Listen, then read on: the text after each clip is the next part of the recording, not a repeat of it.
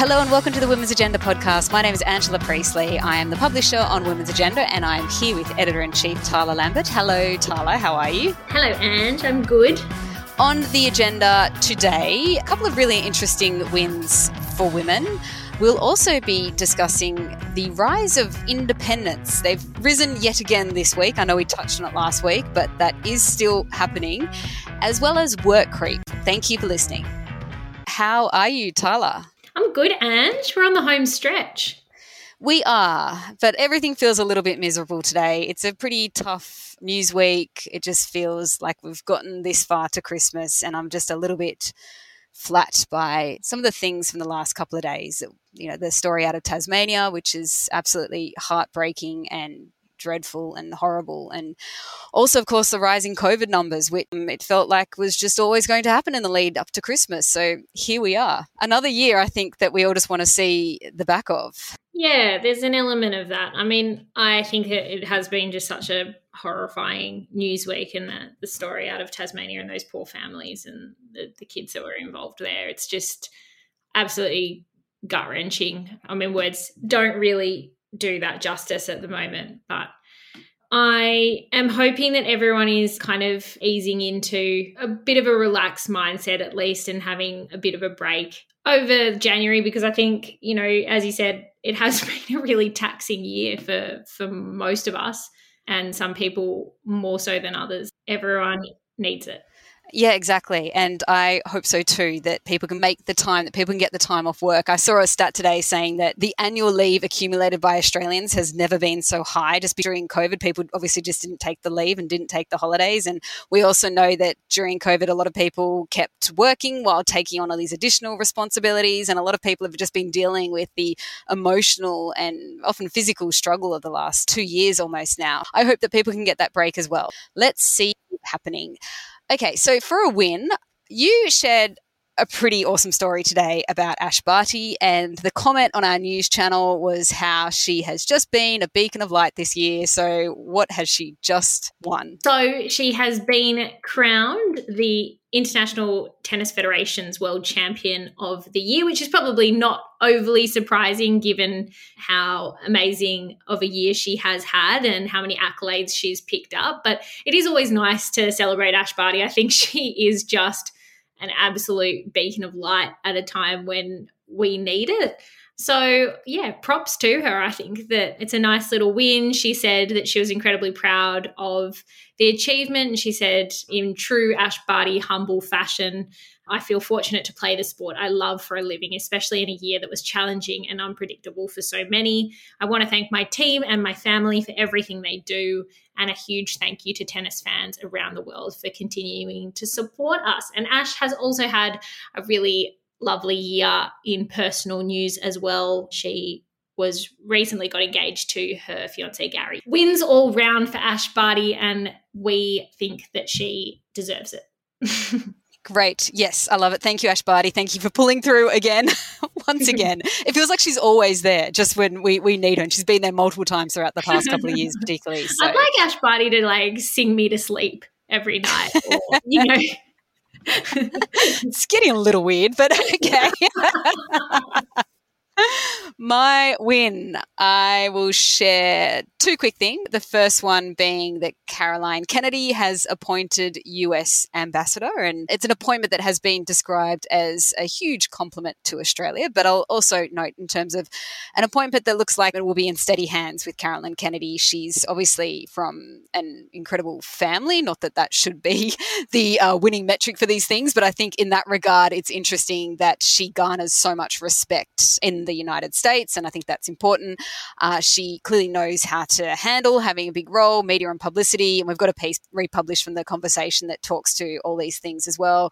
She's noted to be strategic and careful, but also, interestingly, she's done extensive work on women's empowerment in Japan. That was during her stint in Japan. So this will be her stint working in Australia. So maybe we can expect to see a lot of that here as well. Sorry, I was just going to say she was the first US female ambassador to go over to Japan as well. So I think, yeah, she did spend a lot of time there. I think it's cool. I mean, maybe I've got a little bit of like the celebrity stardust, but I want to meet her. Next will be Ivanka Trump in a few years' time. Just such a respected family, yeah. you know, just will garner so much. Yeah, great. Exactly. She'll do so much for women's empowerment here. Yeah, no, we'll stick with Caroline Kennedy. Forward to her starting in that role.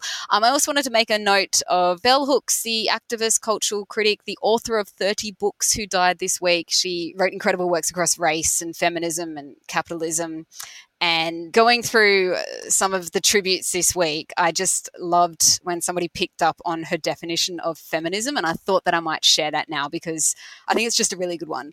Um, so she wrote Feminism isn't an identity and it's not whatever you want to be. It's a struggle to end sexist oppression. Anyone can do it. It aims not to benefit solely any specific group of women or any particular race or class of women. It does not privilege women over men. It has the power to transform in a meaningful way all of our lives. So simple. It just sums it up. So thank you for that definition. Thank you for all your work. Thank you for being an incredible person and thinker over the last few decades. Great tributes to her. Yeah. Sad news, but nice to reflect on a very impressive legacy. Okay, so let's get into the rise of the independents. I want to start by noting one particular independent who has already risen. She's in Parliament. Her name is Helen Haines. As we know, she took over from Cathy McGowan. Cathy McGowan kind of really put so much work into the succession there in Indi, in the seat of Indi. And Helen Haines was elected at the last election. And Helen Haines really has done so much to continue on Cathy McGowan's work. And a huge part of what Cathy McGowan is pushing was for an integrity commission in the federal parliament. So Helen Haines has continued with that work. And as she noted this week, it has been three years, so it's three years to the day this week, since Prime Minister Scott Morrison promised to introduce a federal integrity commission, and the government is still yet to deliver one. And isn't it convenient? It's the end of the parliamentary year. Uh, holidays are starting, going into election campaign, and we still never got that federal integrity. And not only that, but they're making their colleagues cry over raising the the possibility of one. So, oh, of course, yes, yes. So here we are.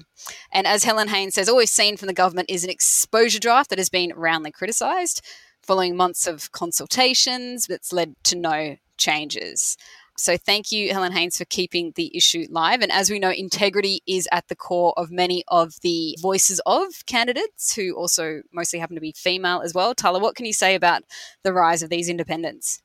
I think it's just so encouraging. Like, I'm loving watching it. And actually, I think it's really got the government in a bit of a state of flux at the moment. And I mean, they should just be kind of beside themselves because most of these women are actually coming from previously quite safe liberal seats, or they would typically be liberal candidates. And so Josh Frydenberg's claim this week that they're actually, a lot of these independents are fronts for Labor is just so out of touch and he knows that's wrong and i suspect the rest of the government knows it's wrong and they just are probably clutching at straws at the moment but these women are they're coming out of every area at the moment in every kind of electorate. And one that I think is particularly cool was the announcement of Jo Dyer, who will be running this year in the seat of Boothby. So, Jo Dyer, for anyone who doesn't recall, made headlines last year. She was the vocal advocate for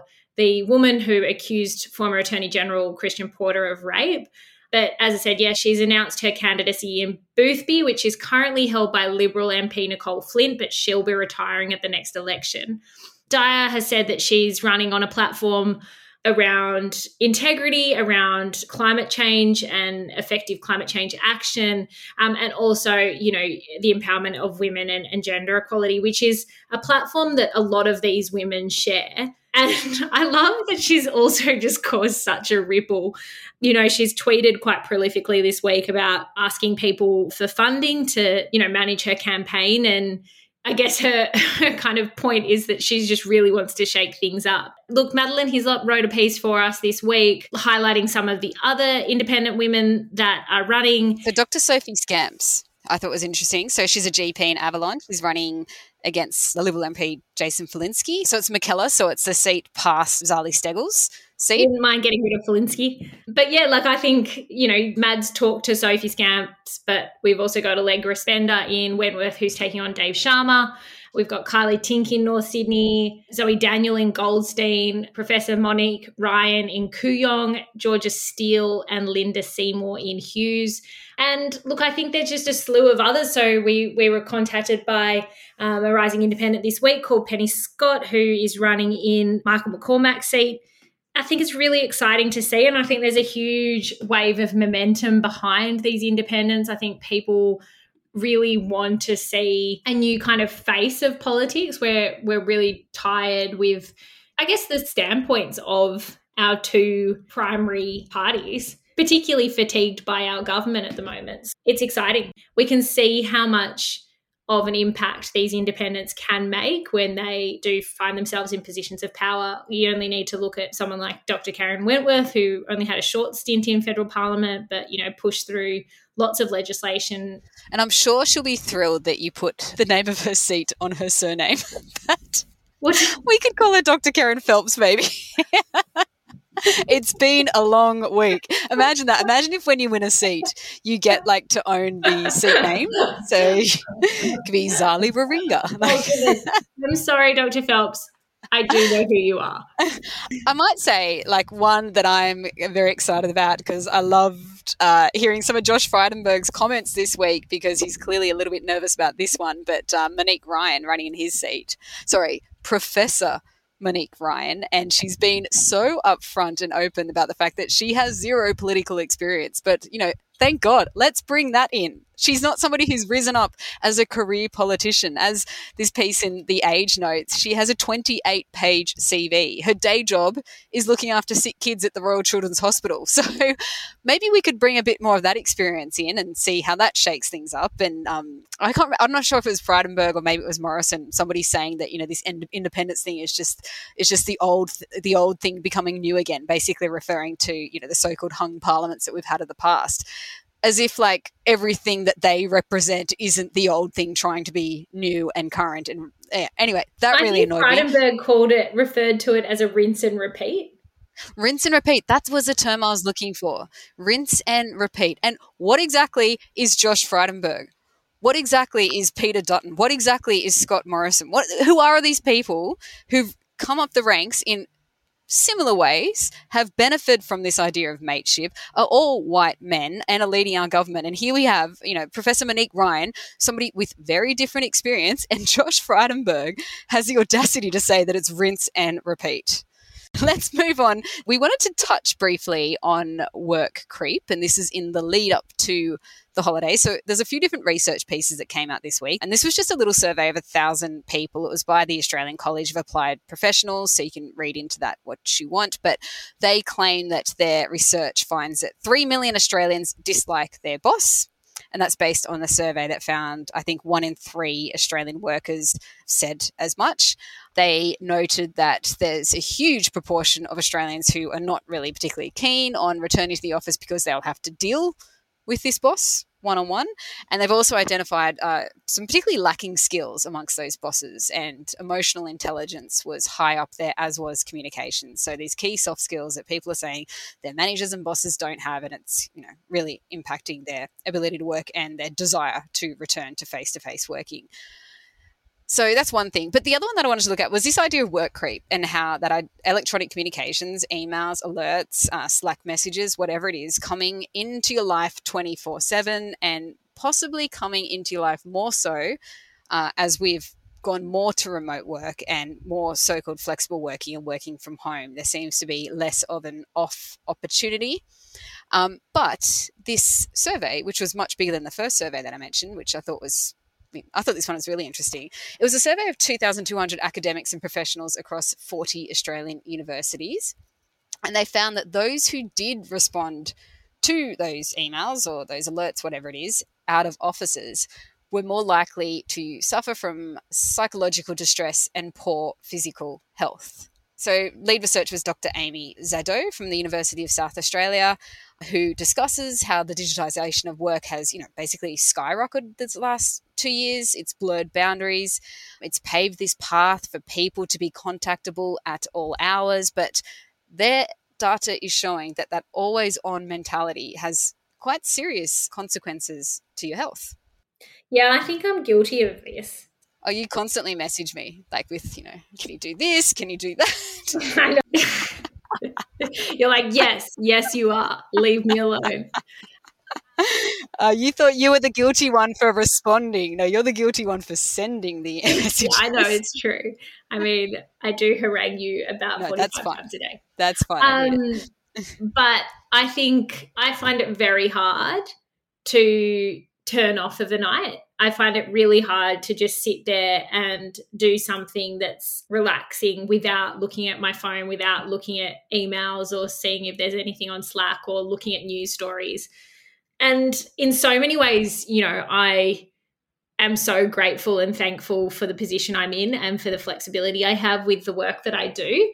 And I think it's given me numerous other benefits to my life and huge pros list. But that sense of not being able to turn off, and it probably is my own headspace as well. I, I uh, it's something I probably need to work on. And I suspect a lot of people do struggle with that. Like I've probably got like that typical kind of type A personality. I like to be in control. I like to be organized. It is quite hard to leave that aside. And and yeah, I think when you're running a business as well, it's especially difficult. What do you reckon, Ange? Do you find time to actually switch off at all? Oh, well, I mean, I don't really because in between kids and work, I don't really get any time to myself other than like when I exercise or something. Like, I, you know, a couple of hours ago in the middle of the day, I went for a run. That's something that I can do um, probably because I am working at five o'clock in the morning instead. So, I mean, it's in some ways I like working. It's our business. So there is that sense it's a bit different, but I'm very mindful of not sending messages to team members at out of office hours or at weird times in the morning, or at least making people aware that, uh, you know, I might send stuff at weird times, but that's because I have a funny schedule. I sleep funny. um, I work better at certain times of the day, and I just have a weird approach to my life at the moment, given, you know, what's going on out outside of my life. So I've definitely seen some benefits in the remote work like I'm, I'm, definitely somebody who has benefited from that. And i think particularly when i look at our clients and the people we work with and how it's um, transformed our ability possibly to you know speak with more client, clients than we previously would have if we'd been expected to meet everyone face to face and i saw in my partner's business meeting people who work in his team rather last week a group of people who had been commuting long distances and working in an office for you know sort of 15 or so years. And all of a sudden that changed and their lives have changed as a result. They found an extra, you know, 90 minutes a day. They've started working out. Um, Mark commented on the fact that everybody looked really healthy and really good because they just found a little bit more time to themselves. So I think, you know, this past couple of years has definitely gone two different ways. And sure, you might be a little bit more on, but then you may actually find more flexibility throughout your day that you didn't previously had. And you may also be avoiding commute times and other factors that had been a real issue in the past. Yeah, I think that's probably true. You know, I, I'm a big advocate of remote working and working flexibly. I think it's really the way of the future. I think a lot of people struggle to find those pockets of time in that frame of working to do things for themselves. Like I find it hard to go and have a run or go for a walk or, or and that's my own fault. It's not no one else's fault. But I think when you get trapped working, you know, in a home office environment or you just, it's easy to kind of get into this cycle of just going and going and going. And I think that that's what people need to adapt more into the learning how to to kind of create that time for yourself and and making sure that that's a priority. Yeah, maybe having an end time. I mean, it's it's maybe, maybe that's one thing. It, there's definitely clear boundaries when you have a physical place to go, and there's a clear end time because maybe there's you know a point that you clearly need to be home by or last bus or last train or whatever. And so i think that there's definitely a bit of that that people and especially if they didn't have much on and you know during lockdowns a lot of people didn't have much on obviously couldn't be doing much so they just ended up working instead. Um, but i mean hopefully you know going over this period maybe that'll shift as people are you know finding back more of those social opportunities kind of getting out more with family and friends. Um, we'll see. But then, you know, maybe in two weeks' time, we'll be back for another big lockdown. So I don't know. no, uh, don't. It's like how we talk about all the, you know, the ins and outs of the return to the office and what it's going to be like and what's going to change. And then you get there. and then a few months later, you're back to lockdown. So, yeah. So, speaking of a couple of months and the year 2022, let's cross to our segment, our Fin Hack segment, uh, which is supported by Superhero.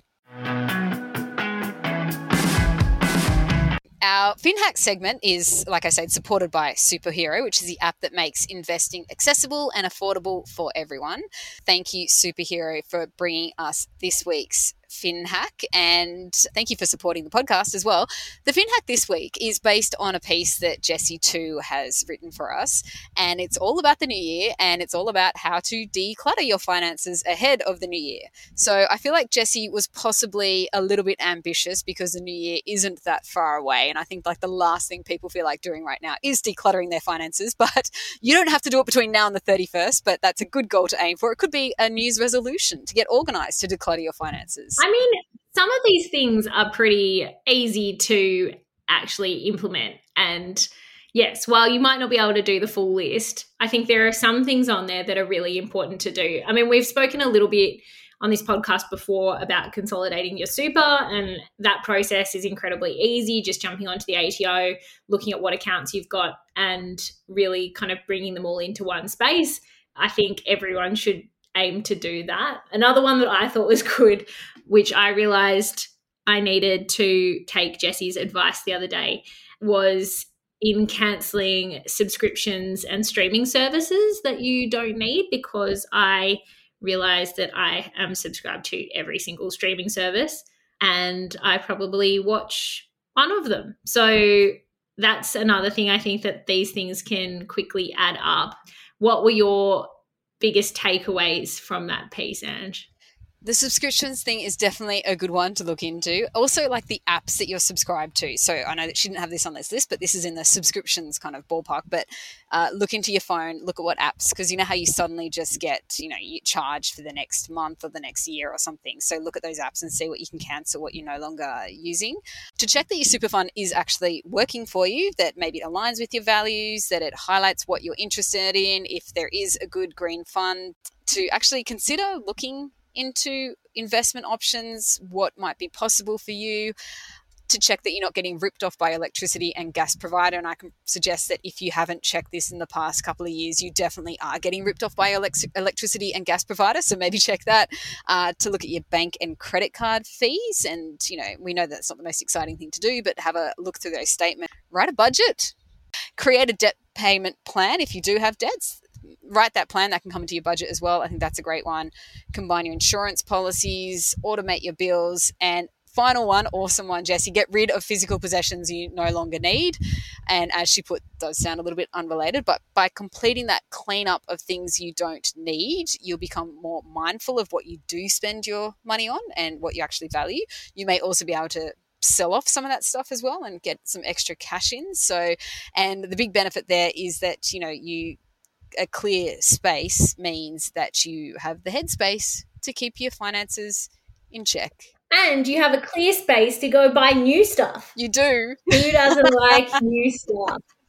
I don't know that that's fitting with the spirit of this segment, Tarla, or fitting with the spirit of to you know stop spending on stuff you don't need that ends up buried in the ground as landfill. Good reminder for Christmas. Make well. room for the Boxing Day sale, says Tarla. All right. Thank you again to Superhero for supporting us in that segment and for supporting the podcast as well. You can learn, learn more about your options at superhero.com.au and you can also download the Superhero app. All right. at that time of the podcast where I say, What have you been watching, listening, reading? And no, you come up with a terrible suggestion.